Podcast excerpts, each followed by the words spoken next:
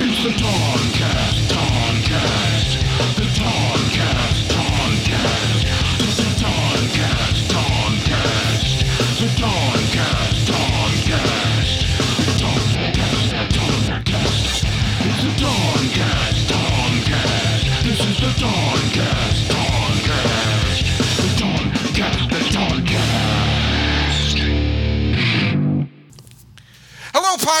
fans, and welcome to the Toncast. This is a very special global pandemic episode that we're doing. I am, of course, your host, Paul Francis Sullivan. Please call me Sully. On today's episode, we talk about, oh, I don't know, how everything in the world is bananas. Nothing is the same, and we pop in films like Children of Men and 12 Monkeys to cheer ourselves up and say, oh, I wish we had it as good as those people. Remember that? We're blowing each other's brains out, and the last babies have been born, and oh, Clive Owen has a bullet in his belly. Spoiler alert, everything's sad, except not as sad as when I go outside and say, hey, how's life? The most horrifying question to ask any soul is, how you doing? As they're going to see if they're rummaging through their garage to find that dog-eared copy of Noose Making for Dummies. But in this time of pain, of frustration, of anger, of, oh, what the hell? I'll make it an extra large with extra nacho cheese. I'm not going to make it till tomorrow. Life expectancy three, two, one, now.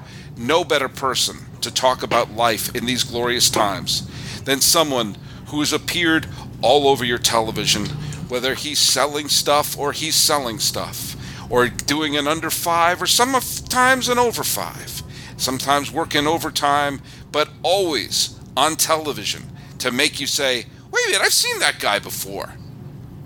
It's one of the most talented people that I'm going to talk to in the next hour, easily top 10. It's Todd Robert Anderson, my special guest. How are you, Todd? I'm good, Sully. Thanks for having me on your show. It's funny because uh, I, I knew you back in, in college, and uh, I just called you Paul, but I'm to call you Sully now. You, you know what? The world's ending before people are done downloading this episode, so you could call me whatever you want. I could be that. You Oh, can call me. Ray. You can call me Jay douchebag, and I'm not going to go down that road. Uh, I, I tend to say in some of my own podcasts that I do, like uh, Locked On MLB or Bull Durham Minute, I tend to say, uh, "My name is Paul Francis Sullivan. You can call me Sully," as a way to diffuse the fact that I'm one of those assholes who uses three names. But the reason I use three names, Paul Francis Sullivan, those are the three that I use, uh, is because there is a base there is a baseball writer named Paul Sullivan who is, who writes about the Cubs and the White Sox for the Chicago Tribune. And when I used to just have my baseball blog, I would type some stuff up, and I would the byline would say by Paul Sullivan, and I would have people write to me and say like, "Oh, you wrote this thing about the White Sox on your blog, but you wrote the completely different point of view on the Chicago Tribune. So which one is it, asshole?"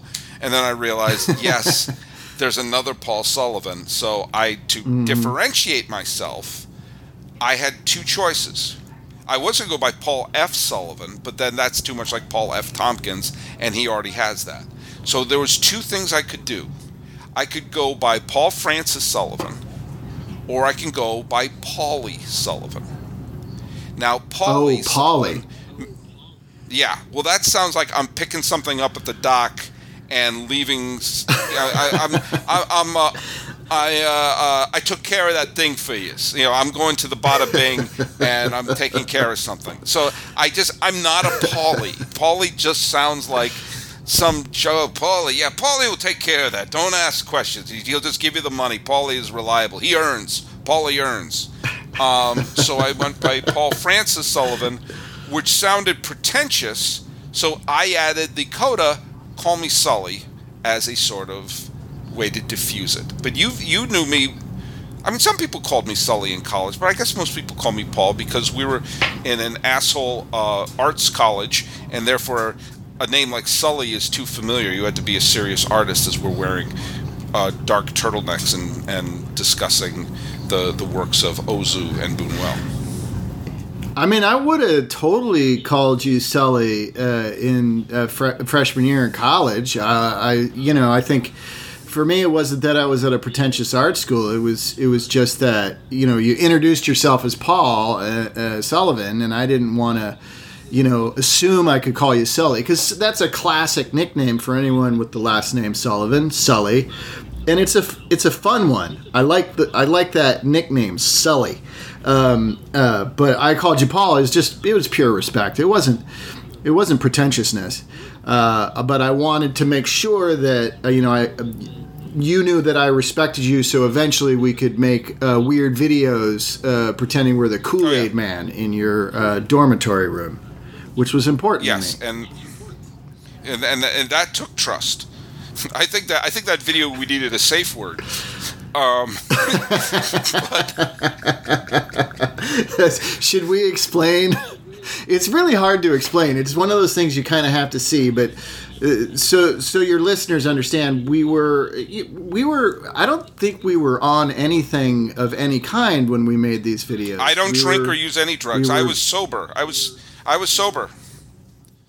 All right, Yeah. so you were sober, and I was, even though I freely uh, used all kinds of substances, I think at that time I was completely uh, sober. So it's funny that we made these videos where uh, we would we would yell out, someone would yell out, "Hey Kool Aid," and then another person would bust through the door, say "Crash a banga booma banga," as I recall. That Yeah. was the phrase that Yes. we used and then something bizarre would happen after that. For instance, in one version I remember, we had uh, uh, our sweatshirt sleeves hanging through uh, our open uh, flies in our pants. Yes. And then we simulated masturbation with those uh, sweatshirt sleeves.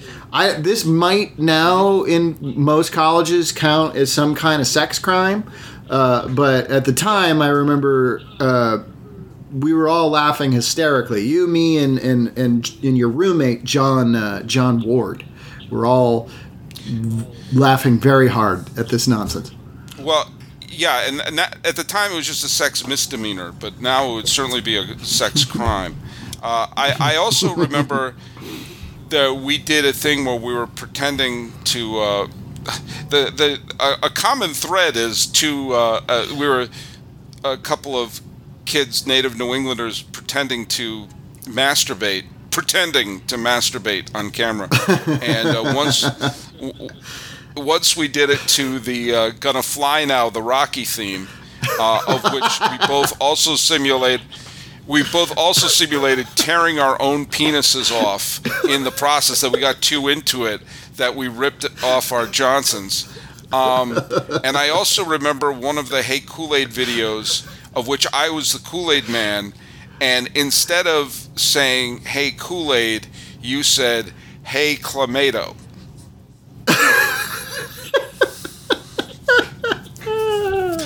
Which, for those Oh, of you who don't know what clamato is, clam- clamato is a tomato and clam juice concoction, uh, probably used for Bloody Marys. Yeah, and there was a guy in, in That's, one of uh, my classes. This guy in my class would drink clamato all the time. That was he had it every day. It was it was his thing. So uh, yeah, that's I brought that back to our freshman dorm with me, and, then it became part of the the magic. Yeah, magic is a strong word, but um, okay. I, I I appeared on a Toncast a few years ago, but uh, I don't know if I'm repeating a story or not. So for fans of the diehard fans of the p- podcast, uh, uh, when I had you as a guest on a few years ago, uh, if I'm repeating something, please please do forgive me. But I'm going to quiz you that we used to just make a bunch of you know uh, uh, videos and and Super 8 films and photographic slide stories, and you happen to live in the same dorm as me and and as John Ward, and you were a very good actor. And notice I said that I I probably shouldn't put that in the past tense, but uh, at, at- no, at I've the got, time you I've were. gotten much worse. I've gotten much worse. It's uh, it's really bad. But now. the thing that was great about working with you in videos is that there was a certain fearlessness about you that you just wanted to try however weird we got you were going to go there. And obviously not everything we tried worked but it mm. was never because we didn't absolutely do a cannonball from the high uh, diving board.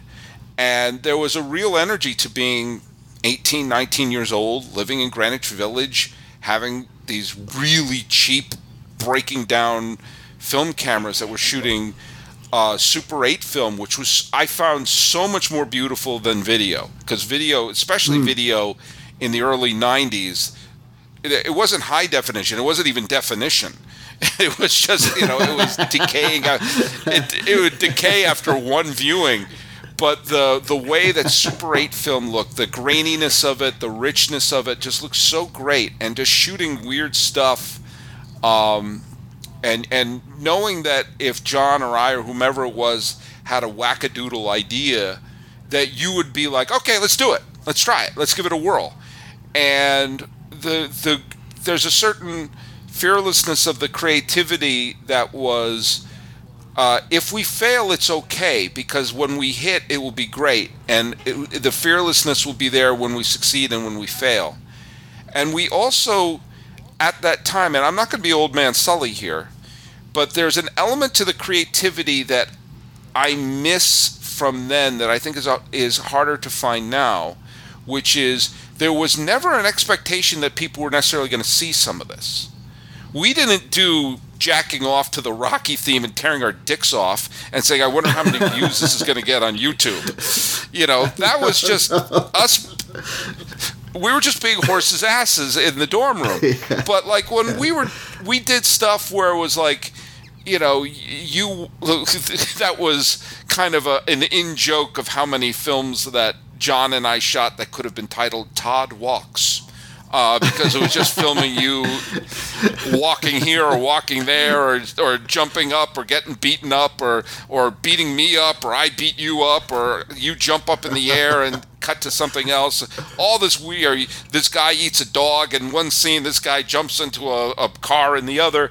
Um, but in the end, it we never did any of those films thinking, oh, how many people are going to see this? Because it was the equivalent of your journal. It was the equivalent of practicing the piano or the guitar. How do you learn how to, to film things and des- describe things visually, tell stories without dialogue, and without a sense of how many views is this going to get? No, Right. this is you learning how to use the instrument, and eventually you you know, you shot something that you hope would make it to a film festival. And I've had a bunch of my short videos and films make it to film festivals, but I don't show the people I did stuff I did in film school because that was me learning how to use do the goddamn thing. And I think that there's almost too much of hey, I shot this and now it's for public consumption. And I think there should be more of, hey, I shot this, and that's me learning how to do this. I mean, imagine Right. putting the first time you pick up an instrument on SoundCloud. Here I am with a tuba. how many listens did that get? You know? d- oh man, why is this not trending? and so you know, I, you and I were very good friends in, in college, and, and you and I and John, and we all did, we were all in each other's videos too. Like I acted and stuff, and you, but like it was always refreshing to have to give it to you because he was like, okay, you're gonna pretend to throw up. Great, just let me hold on, let me get some oatmeal in my mouth. and yeah, something Todd Robert Anderson never said at an NYU shoot was, "Why are we doing this?" You never those words never came out of your mouth in that order. It's like, "Oh, okay, uh, John Ward is dressed as death, and Todd's gonna vomit or something," you know, and and uh, and that was just fun. There- and and There are more uh, NYU shorts than I can count in which I was lying on a New York sidewalk. and Yep. inevitably, I would be lying in the sidewalk, and at a certain point, I go, "Yeah, you guys, it smells like piss around here. like everywhere I lay, And- it smells like urine." It's fu- it's funny. Do you know why? yeah. Do you know why it smelled like Someone piss? Just, yeah, someone just pissed there, I guess. yeah, pretty much. Solve that I mystery. don't. I don't know that there was a place that you could lie down on the street in New York where it wouldn't smell Yeah. like piss. I mean, it's certainly not my anecdotal experience. Was there a place that didn't smell like urine if your face was right next to the ground? And to put things in perspective, this was uh, 91, 1990, 91, 92. This is before a lot of New York started getting, quote, cleaned up, unquote. I mean, there was still, there was, when we got there, it was kind of the end of, and I'm actually very glad we lived there at this point, that we kind of saw the ending of that sort of rough around the edges, kind of punk rocky, like some parts being really dangerous, like Tompkins Square Park or St. Mark's Place being really sort of this this Venn diagram of insanity, and hmm. places like Kim's Video and and and you know the the CBGBs still existed. All these places that you read about if you followed Talking Heads or the Ramones or Blondie or all these that's Lou Reed and all that, and Soho was still felt a little bit like After Hours, and Little Italy still kind of felt like Mean Streets. So, I mean, it's all so gentrified now. I think CBGB's now is a Walgreens, you know, or sure something crazy like. that. Uh, The- and I'm I- glad. it's funny that you say I'm that about. we ex- so, uh, I was just going to say, uh, it, it- it's funny that you say that about Soho because one of the last I haven't been to New York City in years and years and years, but I did book a job and I hadn't been there for years. And you know they have to put you up in a hotel, obviously, but it has to be a good hotel because of union rules, blah blah blah. So I get there and they're like, "Yeah, we're taking you to. You're staying in Soho." And I hadn't been there since it had been developed in that way. And I was like, "Soho? Where am I going to stay? At the Red Stripe?" Or am I going to stay in the Fortune Cookie Factory next to the Red Stripe? Where the hell do you stay in Soho? Did you rent an artist loft? So then when I got there and it was nothing but cafes and bars and shops, I was so confused. We really were there at the end of an era of, of Manhattan and New York at large, I would say. Yeah, and and you know, and and look at everyone is always going to look at the era that they lived in New York as the ideal one because there were people bitching and moaning about New York. Oh, well, back in my day, it was this and this and this, and I bet everyone, even if you went back to Peter Stuyvesant, there were people back in my days. There were beaver trappers here, and that's when New York was really New York. And so people are always going to, you know, you know, romanticize. And and you and I just wound up doing that right now. But uh, there was so much, like for me, one of the I always wanted to live in New York when I was growing up in um, Massachusetts, and then later we moved to California. It was my absolute mission to get to New York. I was in love with New York the times that I used to visit it, and I used to, as a kid, I used to draw the skyline. I just was so fascinated, and of course, the first two things I drew were the World Trade Center.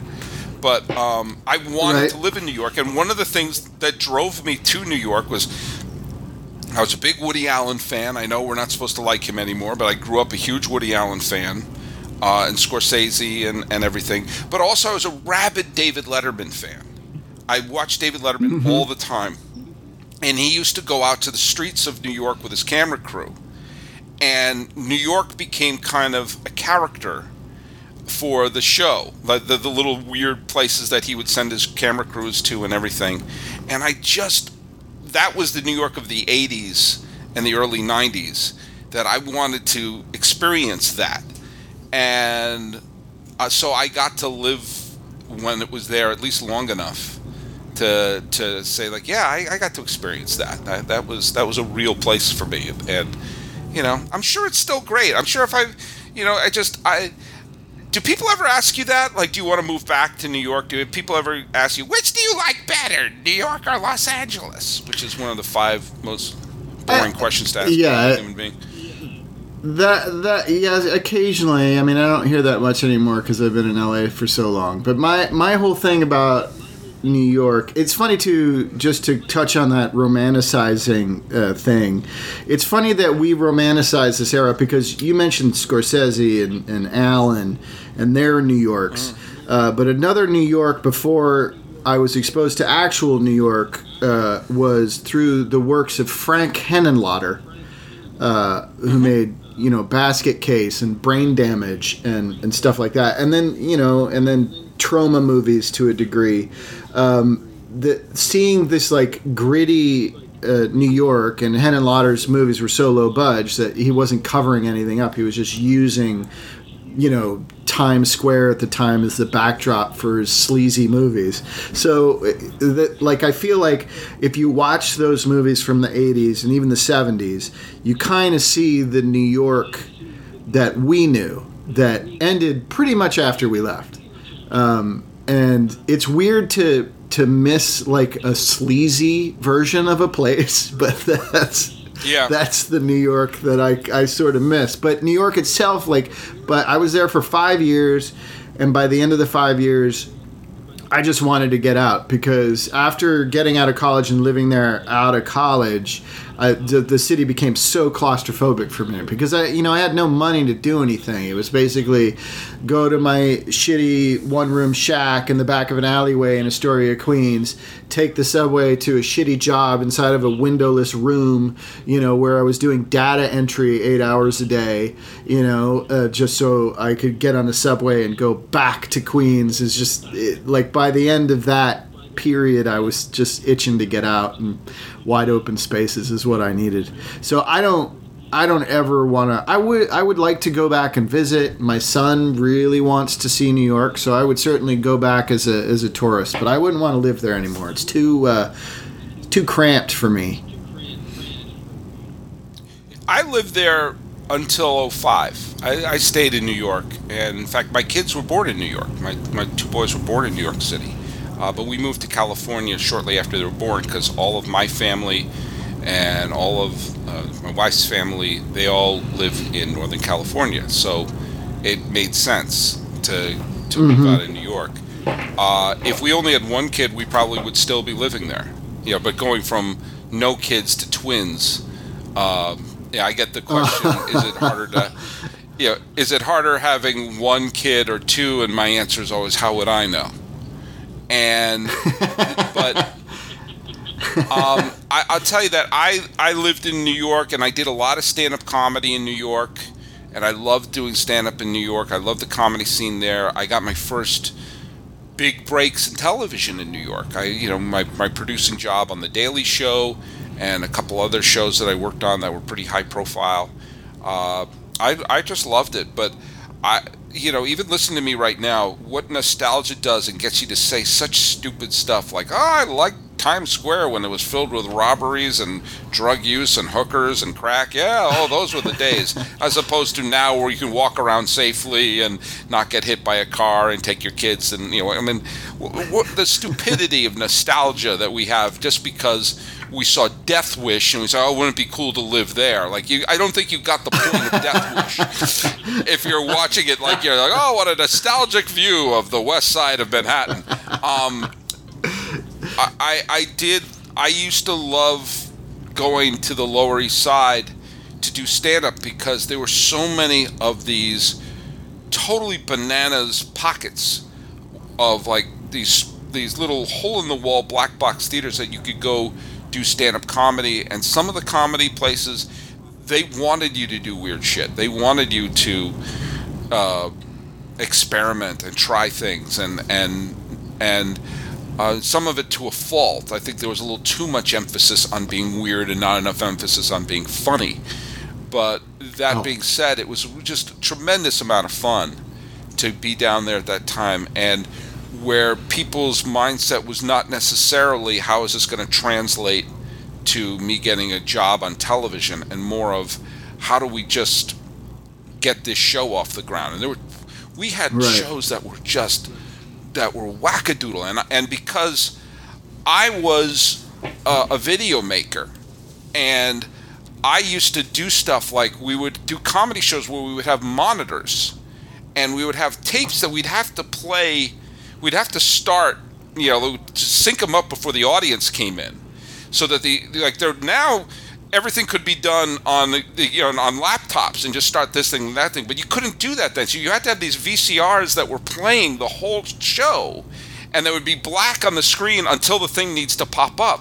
And so you had to do these wild things to time things out, and to time out like like uh, there was these two guys who did a lot of shows with, and one of them has become um, uh, Patrick Gallo has been in a lot of stuff. He was just in the Irishman and um, a couple other high-profile films, um, but he was a comedian at the time, and and so we had like times when he would walk in, he would start doing a scene, and the television would pop up, and he's on the television, so he does a scene with himself, and so like we were doing this in like ni- in 99 and 2000 where the technology was you put a VHS tape in and you pop that in.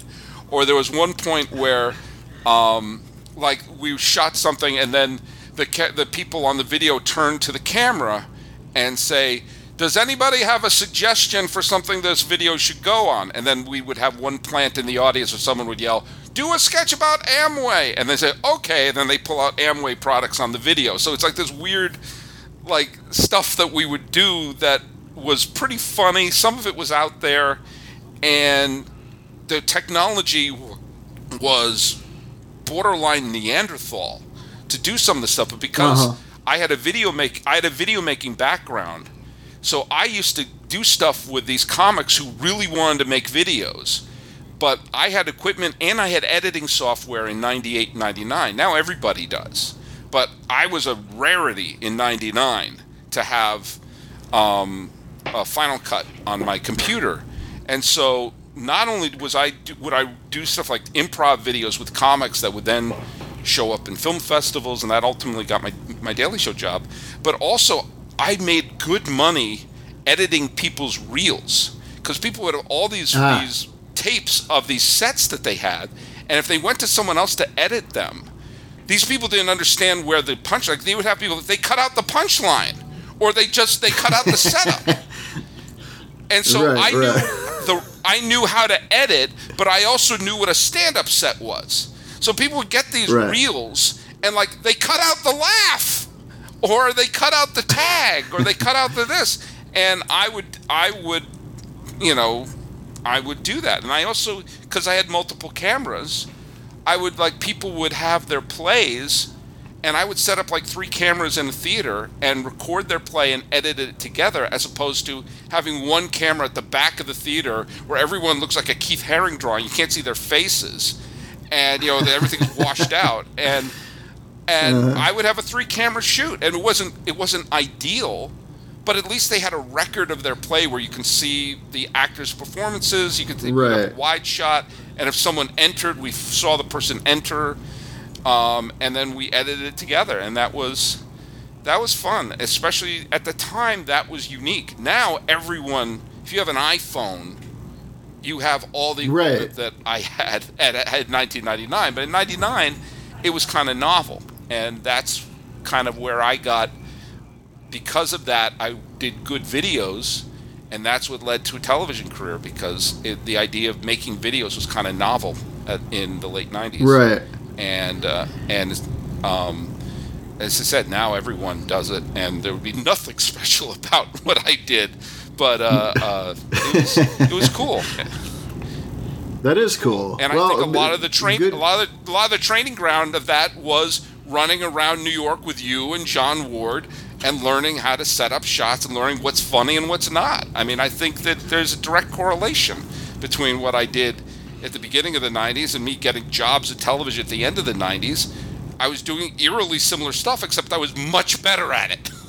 I showed people the Right. stuff after I'd made crap for five or six years. Then I started showing people what I could do. If I showed people us jerking off to Clamato in Judson Hall, I'm not getting a Daily Show job.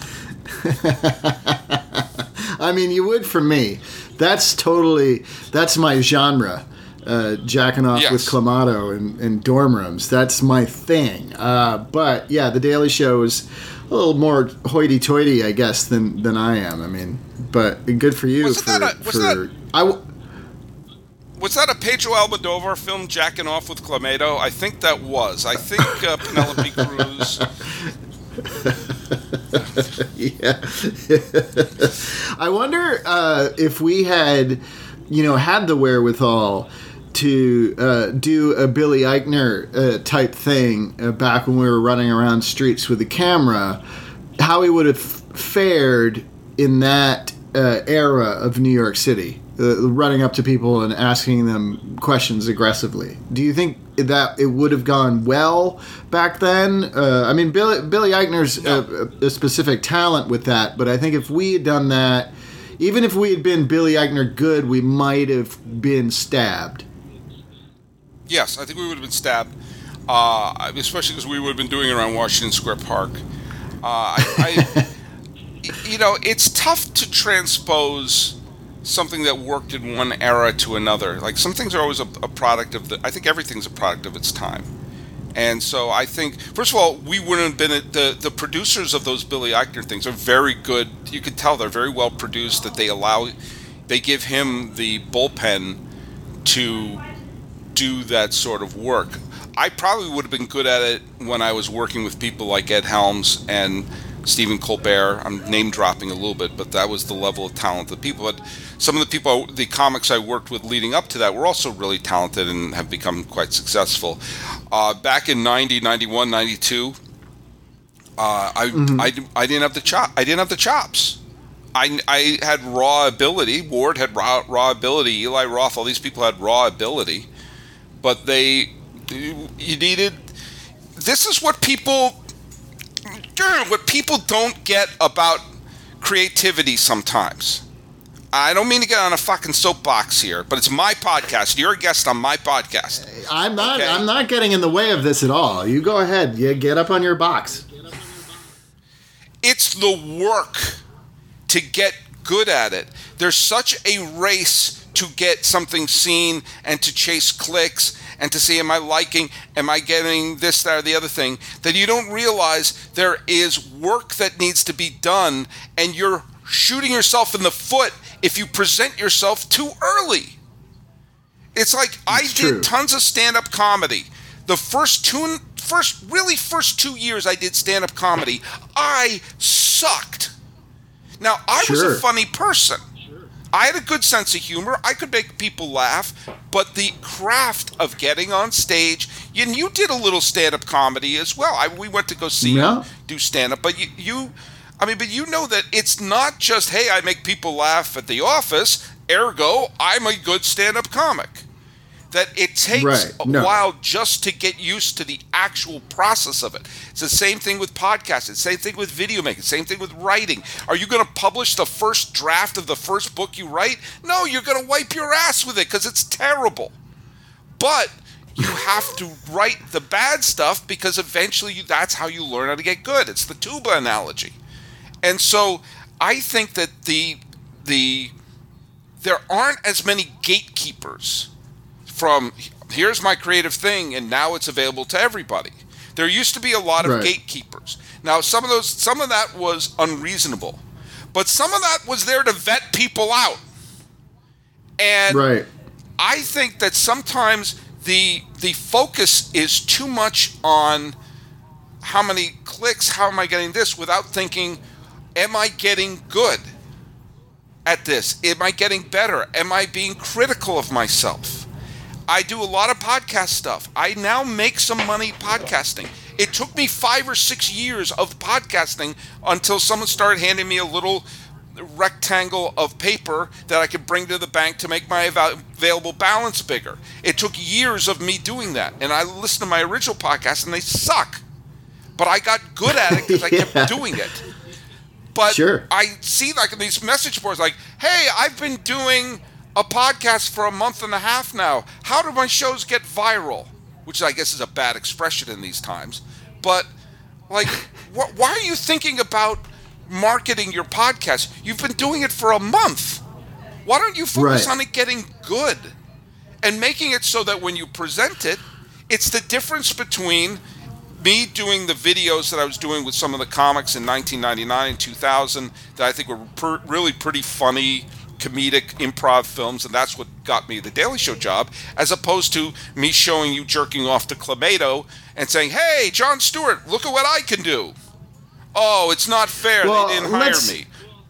let's not under underplay the importance of uh, jack off videos involving Clamato. That's true. First of all, I mean, I think you're Th- being a little there's good money in dismissive that. There's good because art, and art is art is art. You know, art is art. Yeah. So you can't you can't you can't poo poo that. But I I understand you. You're basically saying it's a ten thousand hours to success situation uh, that Yeah. you are that you are that that you are proof of um, and uh, and like for me you know one of the things that i've noticed uh, uh, on online and what's popular and what my teenage son picks up on and what he watches is a, lo- a lot of it is uh, influencers so uh, I myself have, have uh, I've decided to become an influencer, and I have my influencer channel called Blursh on YouTube.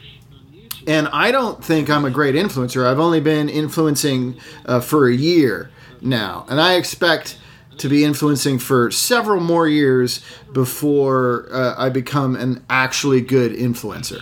One of the things that I need to do is learn how to show up, you know, at protests and get good photos of me looking like I'm involved before I get back into my car and go home and edit together and, and put up my influencer videos. But I, I'm you know that's part of the, the the process of becoming a successful influencer. But I think Well, that what you're saying it is is true in that you you look and that's what influencing is now. It's just someone yapping at a camera and holding up you know a, a box of juice or whatever and talking about whether or not they like juice.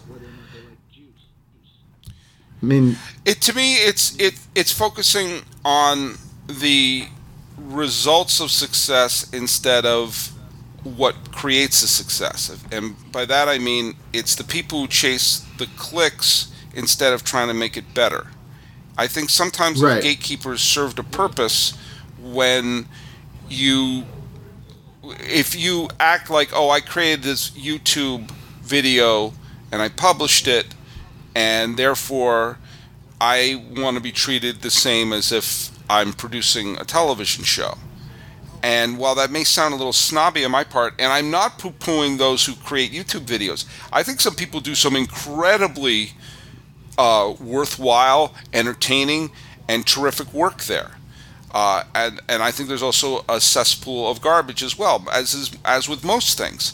But what when the focus is like what are the clicks what are the likes instead of what is the quality of it that's when you're chasing the wrong thing i've had people ask me how many you know like when they i do a podcast and the first question out of their mouth is how many downloads do you get and my answer is why do you care and I mean, if Right. it's not like they're at, it's not like I'm talking to an advertiser. If I'm talking to an advertiser, yeah, I understand why. That that's that's that's just reality. But just a conversation with, oh, you have a podcast. Will it just get a lot of downloads?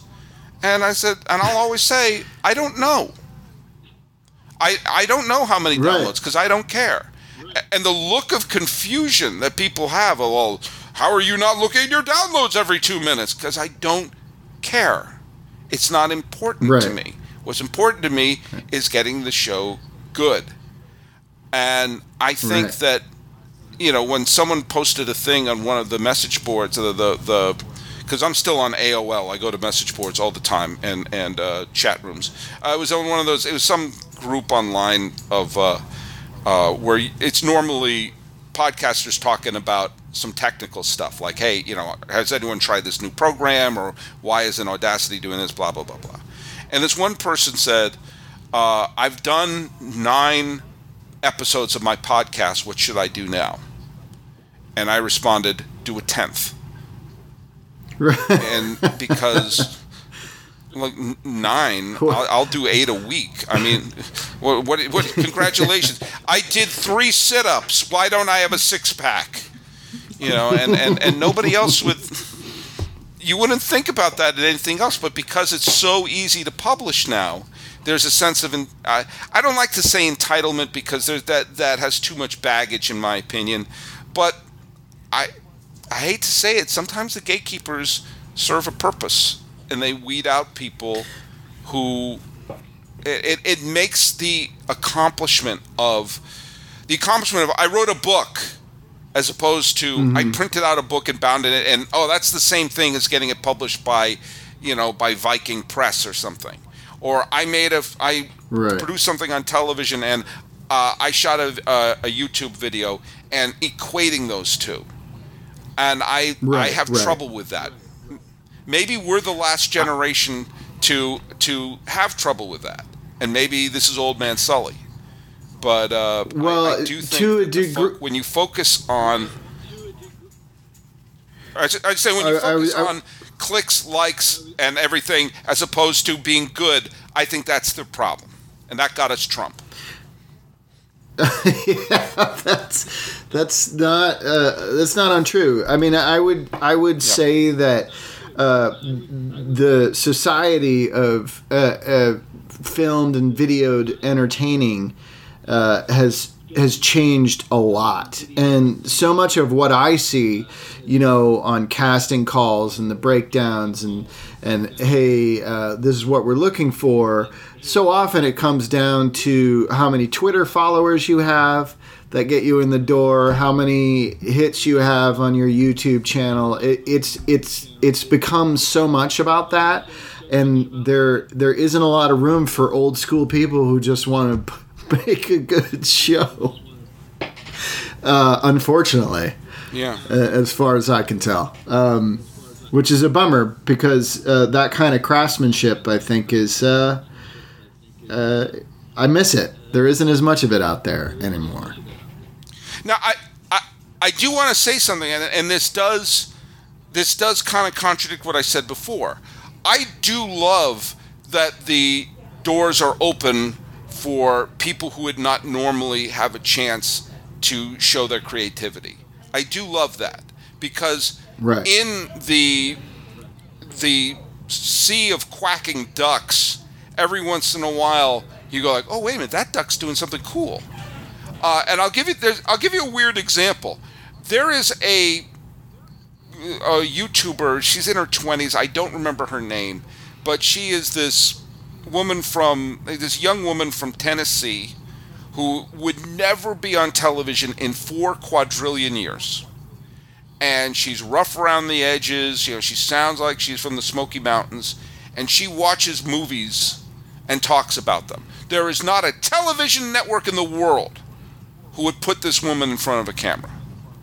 And Uh huh. I find her to be hilarious.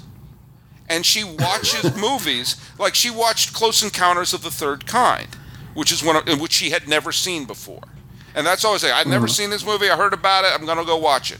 And she's got this thick Tennessee voice. Her, you know, like, oh, I'm gonna give that boy a whip and sort of like, you know, all this stuff, Smoky Mountain stuff and she wound up loving Close Encounters. She got it. It's not. This is not like a dumb. Like, look at this dumb person. No, she got it. She loved what was so great about it. She got emotional, and she was drawn into it. And you watch her watching the film, and I'm transfixed because she's hysterical. And we would never have that if it wasn't for this channel. Or an even better example, I just remember that because I, I watched her video earlier today, and she just cracks me up. I have a buddy named Gar Ryness, who, like me, we're both rabid baseball fans. And he has become kind of a YouTube star because he can absolutely mimic anybody's batting stance. You yell any player, and he will stand exactly the way he does and pose. and if he has a little hitch in his swing, and he'll do it. And he does it with a with left-handed, right-handed. And he started doing that on YouTube, and it got to the point where like teams, there's amazing videos of teams inviting him to like their clubhouse, and you see the actual players around him yelling out players for him to do, and he would do it, and the place loses their mind. And he wound up going on Letterman. David Letterman had him as a guest because Letterman is a rabid baseball fan, and Letterman's yelling players for him to do, and he would do it. You hear Dave falling off the chair laughing because you know, because Joe Morgan, when Joe Morgan would come back, he would like do like he had this thing look like a chicken wing, as he you know as he was getting ready. But of course, he's like you know, exaggerating it like to the point where it was like crazy. but he has said that without YouTube, he's a funny guy at a barbecue. You know, at the bar, you know, like, hey, Yeah, you, sure. you know, Gar, do your impersonation of Manny Ramirez. Oh yeah, dude. Ah, that's so funny. Now he got to appear on Letterman. He had a book written. I mean, he he's he has a regular job. It's not like he's you know he has uh he doesn't make his career imitating Red Sox third baseman Kevin Youkilis, but that sort of fame and uh, and you know, and he's a he's a really cool guy. We've become very good friends over the years. But that sort of uh, that talent and that ability, which is hysterical to watch, especially for baseball fans like me, would have never have been seen if No. not for if not for this easy access. So in a way, I do love it when it works. What Yeah. I, the, the the downside of it is when people focus on the wrong thing. He focused on making his impersonations perfect. The girl in Tennessee focused on making her reviews funny. And Right. and it turned out to be great. I don't and, and now she has a little following and everything like that. I focus on my podcast to make my baseball discussion fast, funny, and not sort of jock sort of uh, you know the sort of the misogyny that you hear all in ESPN and all this shit. And when it works, it's great. So I guess I, I guess there's two two sides to the coin. Yeah, that's true. I mean, I, I you mentioned publishing before, and I've I've self-published a couple books, and I'm gearing up to self-publish a third one. Um, and the reason why I self-publish is, and I don't do it very often. It takes me years and years to to put together something that I feel like somebody else could read who I don't necessarily know. Um, uh, but I there's there's no I could not figure out a way to get my foot in the door of uh, of publishing, and the fact is is it, it was it was hard enough to get my foot in the door as a, as an actor and to to go through. What I don't, I don't even know how I did it to be honest. So I don't know how you break into to publishing without some kind of actual connection uh, to a powerful person. Uh, so, but it's nice that I can publish these things, and I, I don't expect to make any money off of it or become famous. It's just nice to know that I, I'm out there and I can point to them as a creative person as an accomplishment. Well, you know, that- at the at the very least Well, that's you know, and and stuff that I think is good enough for people to read. And maybe I'm wrong, but but it's there. I've, But- I've you know, I But took you're the shot. approaching it. You're approaching it the right way, though. You're approaching it as here's something that's creative in me that I need to get out, and if I can't get it out the traditional way, I just need to have it out. Like every year, I do you know videos and podcasting. You write your pieces. You're like, okay, you'd love to. I'm sure you would love to have it be, you know, Uh, published and at at you know I was going to say Borders, but there's no Borders books anymore. You know, at at, at Vroman's in Pasadena, and I'm sure you would love that. But the most important thing for you is you have a creative thing that's part of you, and you have to get it out. You have to share it. Not Right.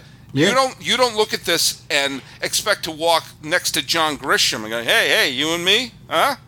Huh? we, you know, we authors, we got to stick together. That's not how you look at it. yeah.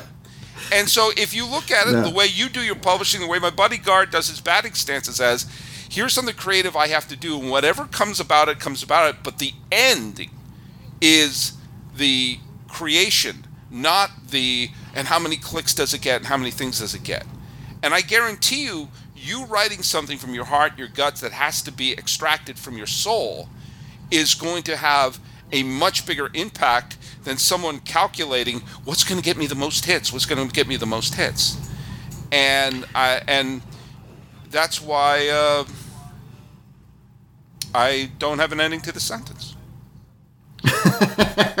Well, I I mean I totally agree with you. I think I think there's a a, a, a serious difference uh, uh, between uh, artful entertainment and and just entertainment. And and and I agree with your stance about what what creativity and what art and what craftsmanship is, and it's just unfortunate that in in our creative time, in this time, uh, the waters have been so muddied. You you mentioned our uh, glorious uh, uh, president, and and he was a reality uh, star before he became president. And I like like reality television is one of those things that's really muddied the waters about what art is and what entertainment is, and uh, it's it's it's gotten much harder for people who just want to make something good versus worrying about getting the most eyeballs on it. It's it's gotten that much harder for people to be that kind of artist. Uh, which is a bummer, but I'm glad that you're still out there fighting the good fight and, and, and punching and listening to the Rocky theme song and Yeah. you know Well, I, simulating things. Yeah, I, I love the fo- the podcast format. Again, I don't look at my downloads. I just love the format. And I one of the things I found, like I can talk funny about baseball, but it's tough to do that on stage as a stand-up. Like, ladies and gentlemen, coming to the stage, Sure. the baseball guy. Like, hey, how about that Yeah. Brewers infield? You know, that's not gonna. You're not gonna get booked at Caroline's doing that. Uh, but I can No. do that with baseball. But also, I found that comedians who have their podcasts, the ones who just are not thinking of it as, am I going to be the next Serial or the next, God forbid, Joe Rogan, but here's just a way for me to be funny and have it not be the format of setup, punch, setup, punch on stage, but interact with people, tell a long form story, do various different things, and you can hear comedians in ways that you would never hear them on stage because on stage you have to have a heightened reality. And so it has mm-hmm. there's some comedians who I love listening to in podcasts who I don't necessarily follow as stand-ups, but I'm going I love listening to them talk about that or I love hearing their point of view on this particular topic.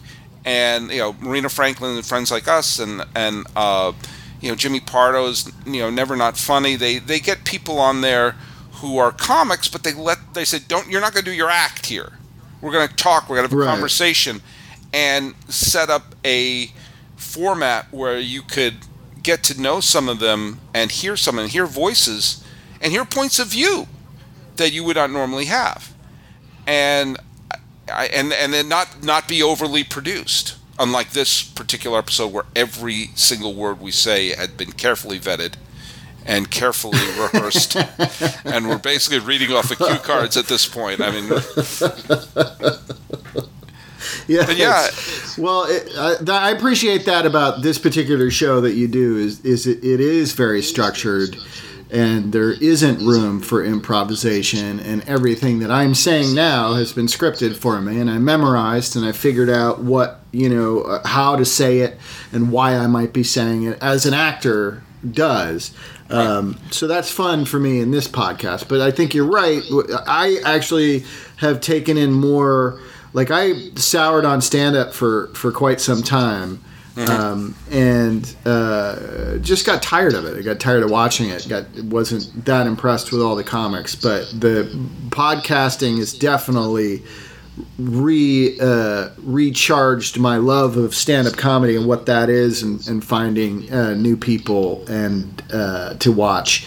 Um, and and also the fact that there's so many Netflix specials now. A lot, a lot of people make fun of that, uh, but I get to see so many comics that you know because I, I like having a kid. I don't get out to nightclubs anymore anyway, and obviously we're in a fucking pandemic, so I'm not going. I'm not. I'm not going to movie theaters that are opening in July. I'm not. Go, I'm not doing these things. No. So it's nice to have them uh, on my TV and discovering all these uh, uh, great comics. And there's and, and it's in when we were doing comedy in in the early '90s, or, or I was dabbling in, in stand up, and you obviously went a lot further with it, but it like there, there was a, a, a, a an embittered element vibe to the scene in New York uh, in the early '90s. Yeah. Uh, a lot of uh, a a lot of great comics that you know I still watch and listen to came out of those times, and you know I, I saw them at the clubs, but there was just just a, a certain amount of bitterness and anger that was happening. I don't know if that was because it was the the, the comedy boom had kind of had tapered off, and now everybody was like in these clubs, not becoming uh, major movie stars right away. And maybe that's why they were. Ba- I don't know what it was. I, I have my I have my I have my ideas on this, but finish your thoughts. I, I have uh, someone who witnessed it from the front row. I can tell you one of the things that was happening. You you you, you hit on that a little bit. There was a tremendous boom of stand-up comedy that happened in the 1980s, and then when that died off, there was a lot of people who thought like, okay, I'm next in line to be have my Mad About You, to have my Roseanne, to have my Seinfeld, to have my uh, you know big, huge, defining show that didn't happen for them, and so they went back to the clubs, and basically there was kind of a graduation. Like you, you went to the clubs, you worked your way up to be the headliner. Then when you got to the headliner, you got your big show. Then you went off on your Mork and Mindy trajectory, and then the next group of people was almost like a college. But imagine the mm-hmm. college where the seniors didn't leave. Like the seniors were still seniors Yes. and there's mm-hmm. there are fewer clubs. A lot of the places shut down, and so therefore there are fewer spots, and there are more people who say, "Hey, I've been doing this for a bunch of years. I deserve this spot or that spot," and they probably have earned that spot. These people would, you know, that that had a lot more. That certainly were funnier than me in 1995, and so Yeah. there are people like us who are trying to break in, and there was there was no room at the inn and you had to Right. That's very true. and so and i like if you could create a venn diagram of the worst time to start stand-up comedy that's when i did that the boom was Yeah. over there was no room at the mm. clubs and the internet was not real yet and so Right. the idea of being able to build yourself up and ex- get exposure and get work like I found I created I fit in that perfect slot of everything being awful and trying to get advanced in, in, in stand-up comedy. But yeah, that certainly is what happened, and there's a certain entitlement of, hey, where's why aren't I like Jerry? You know, because there were so many of those TV shows that exploded in the late '80s, early '90s, where it was, here's a show where we're putting this stand-up comic, uh, surround them with these casts, boom, out you go. And some of them were great. I mean, Seinfeld was really great. When Roseanne, Roseanne's peak was really the best years of Roseanne were really, really good. You know, Mad About You was a high quality show. I mean, all of these shows that were you know quality shows that people are, hey, why not me? Why, where, where's my show here? Why aren't I not getting this? And and there was fewer comics being seen on Letterman and Leno were, were doing having fewer appear that because we were when Letterman came on he there was a there was a tidal wave of all the people that he knew at the comedy store who started getting doing lots of appearances on his show. Uh, and you know that just didn't exist. And so No. the- and and you know there was a that's one of the reasons why like the lower east side became so attractive. Because it was a place to do comedy.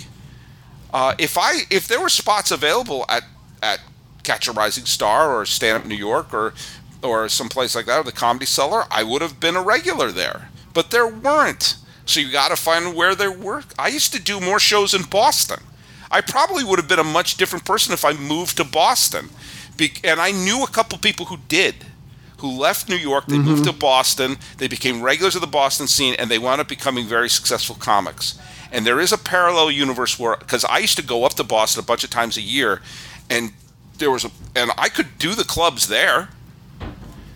And mm-hmm. I was so stubborn that I had to be a New York comic. I probably should have either gone to Boston or to San Francisco, where I had family, and be and become big there, and then move back to New York or Los Angeles. But I didn't do that, and that's why I'm the success I am today.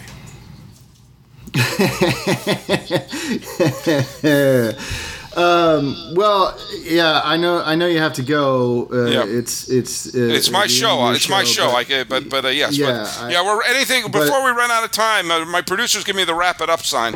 Um, what else do you want to say? What, what do you think about um, what, toppings on pizza? Thoughts? Um, I'm a big fan of pizza. I love pizza. Um, I love most of the top. There are, you know, I know people are down on Hawaiian pizza. I'll eat the shit out of a Hawaiian pizza. I like it. You can put anchovies on there. I'm good with it. You can put, uh, and I, you know, the fan. It's like when it gets a little too fancy Yeah. schmancy, Yeah. then it's then I don't like it. But for the most part, you know, a straight up pie with with junk on it, I'm I'm down. I'm not. it. I don't like the pineapples because mainly I just don't like the taste. I think pineapple is too tangy anyway, especially on pizza for me. Sure. Uh, I'm not a big fan of the green peppers. I love the red peppers.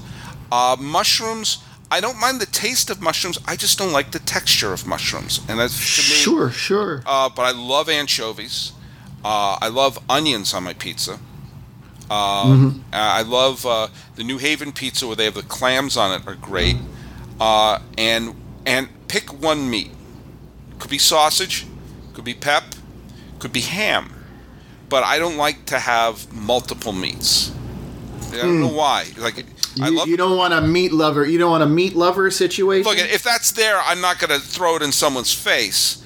But if were up to me, like I love sausage on my pizza, I love ham on my pizza, and I love pepperoni on my pizza.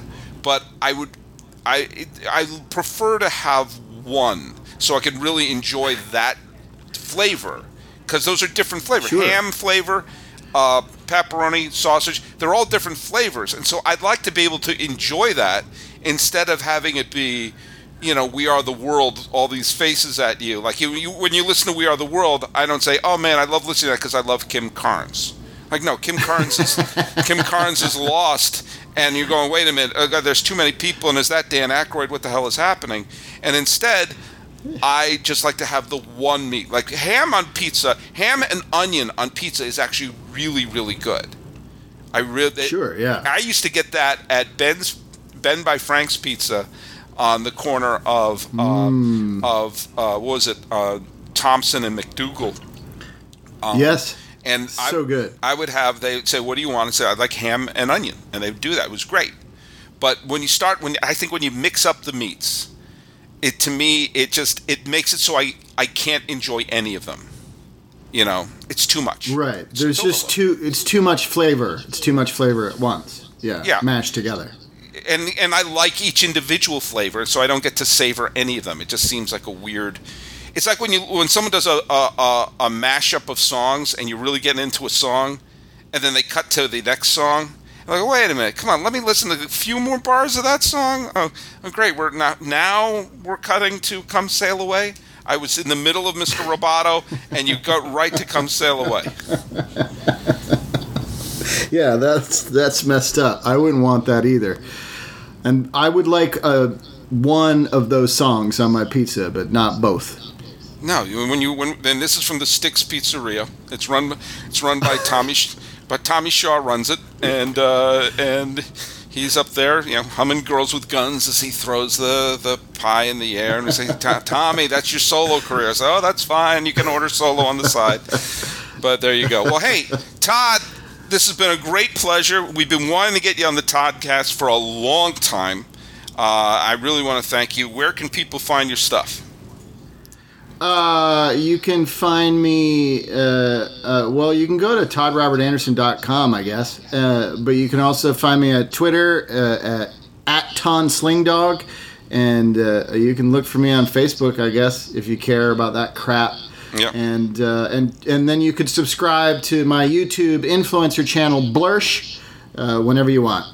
It's always available. And of course, this you can subscribe to the Toncast uh, on wherever you get your podcasts. I also host the Locked On MLB podcast, which I do my daily baseball talk even when there's no season. I also do the Bull Durham Minute podcast, a movie by minute podcast show where we break down the movie Bull Durham one minute at a time. And the rest of my stuff you can find on Pornhub. But uh, thank you so much for being a guest on the show. And for those of you who are wondering what's happening next, uh, some of the people who I work with at Pornhub who are very, very much into the stepson, naughty stepmom series that I've produced and obviously have starred in both roles at some time are going to be on. And we're going to be discussing about social norms of walking in while your stepson is doing their math homework and got a little excited because it's laundry day. So, everyone else, thanks so much for listening to the Toncast. As always, I'm your host, Paul Francis Sullivan. Please call me whatever you feel comfortable calling me.